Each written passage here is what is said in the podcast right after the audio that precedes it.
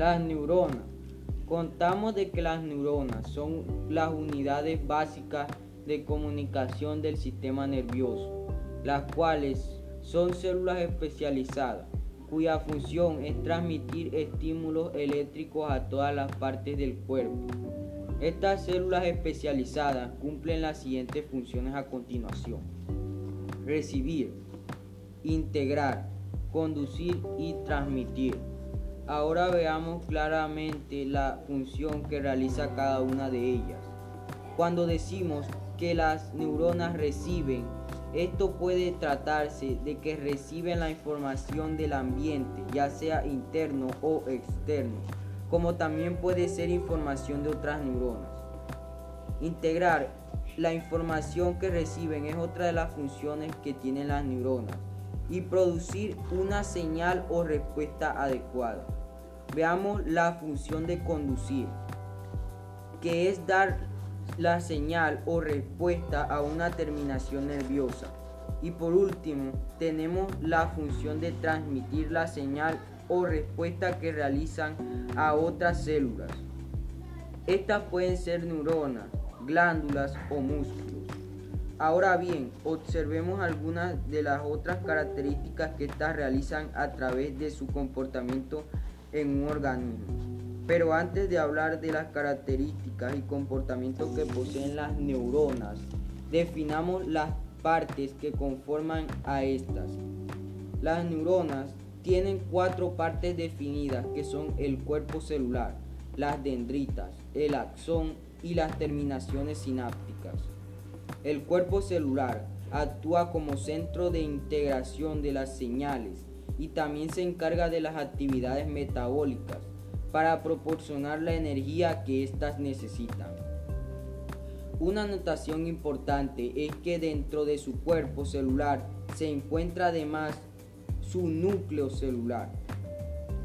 Las dendritas que se encargan de recibir señales de otras neuronas y son prolongaciones ramificadas que se extienden del cuerpo celular, cuya función es que lleguen los impulsos nerviosos a todas las otras neuronas.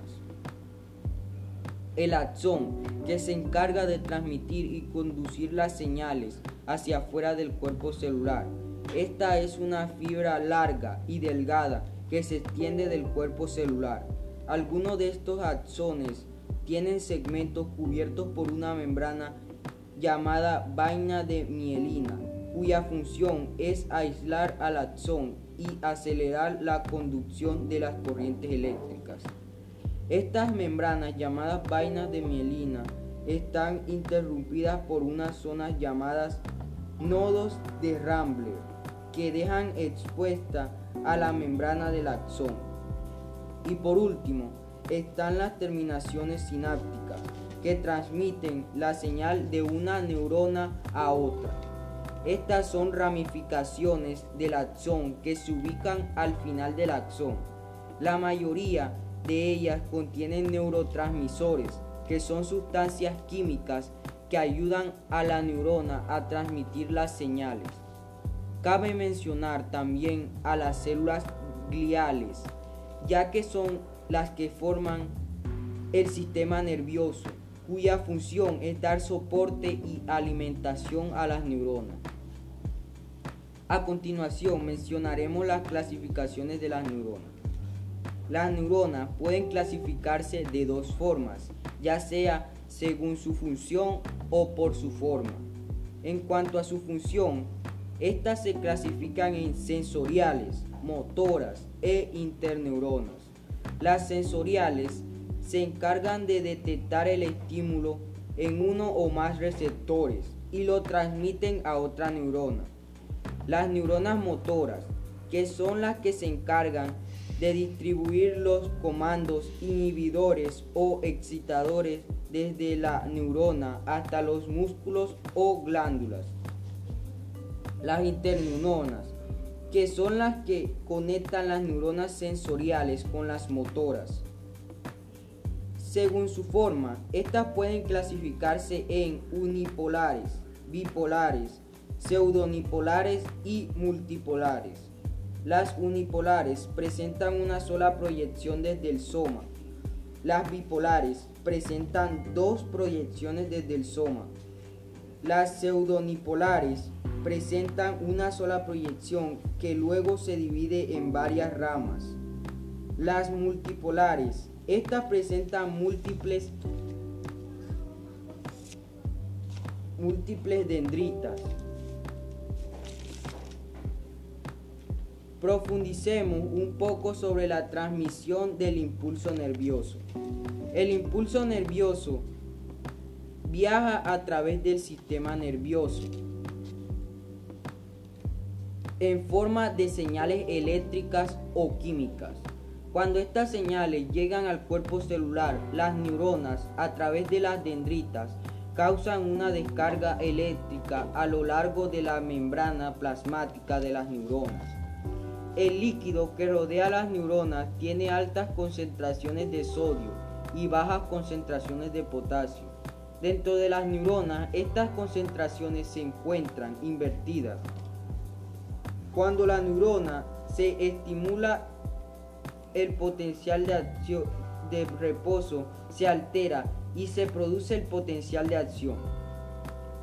Es decir, que el cambio transitorio en la diferencia de potencial entre el interior y el exterior de la membrana celular como respuesta a un estímulo durante el potencial de acción se produce un cambio de permeabilidad de la membrana de la neurona. Por lo tanto, los canales de sodio se abren y dejan pasar los iones de sodio a su interior con mayor rapidez de la que salen los iones de potasio. Lo anterior causa la despolarización de la membrana. Este mecanismo es considerado como la bomba de sodio y potasio.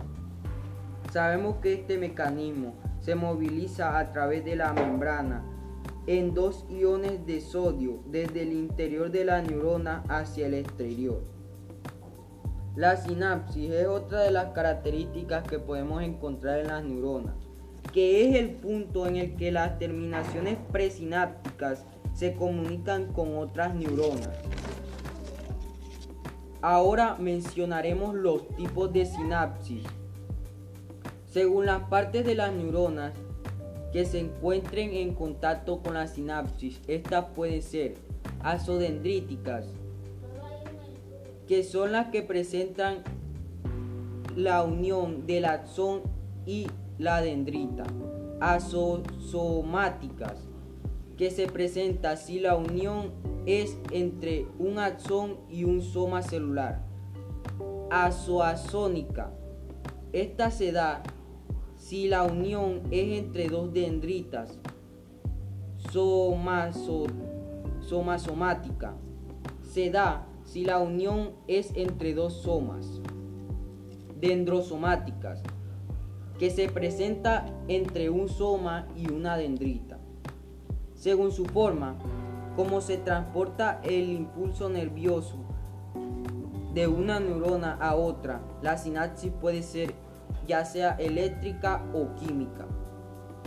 La sinapsis eléctrica es aquella en la que los impulsos nerviosos son transmitidos de una neurona a otra a través de proteínas de membrana.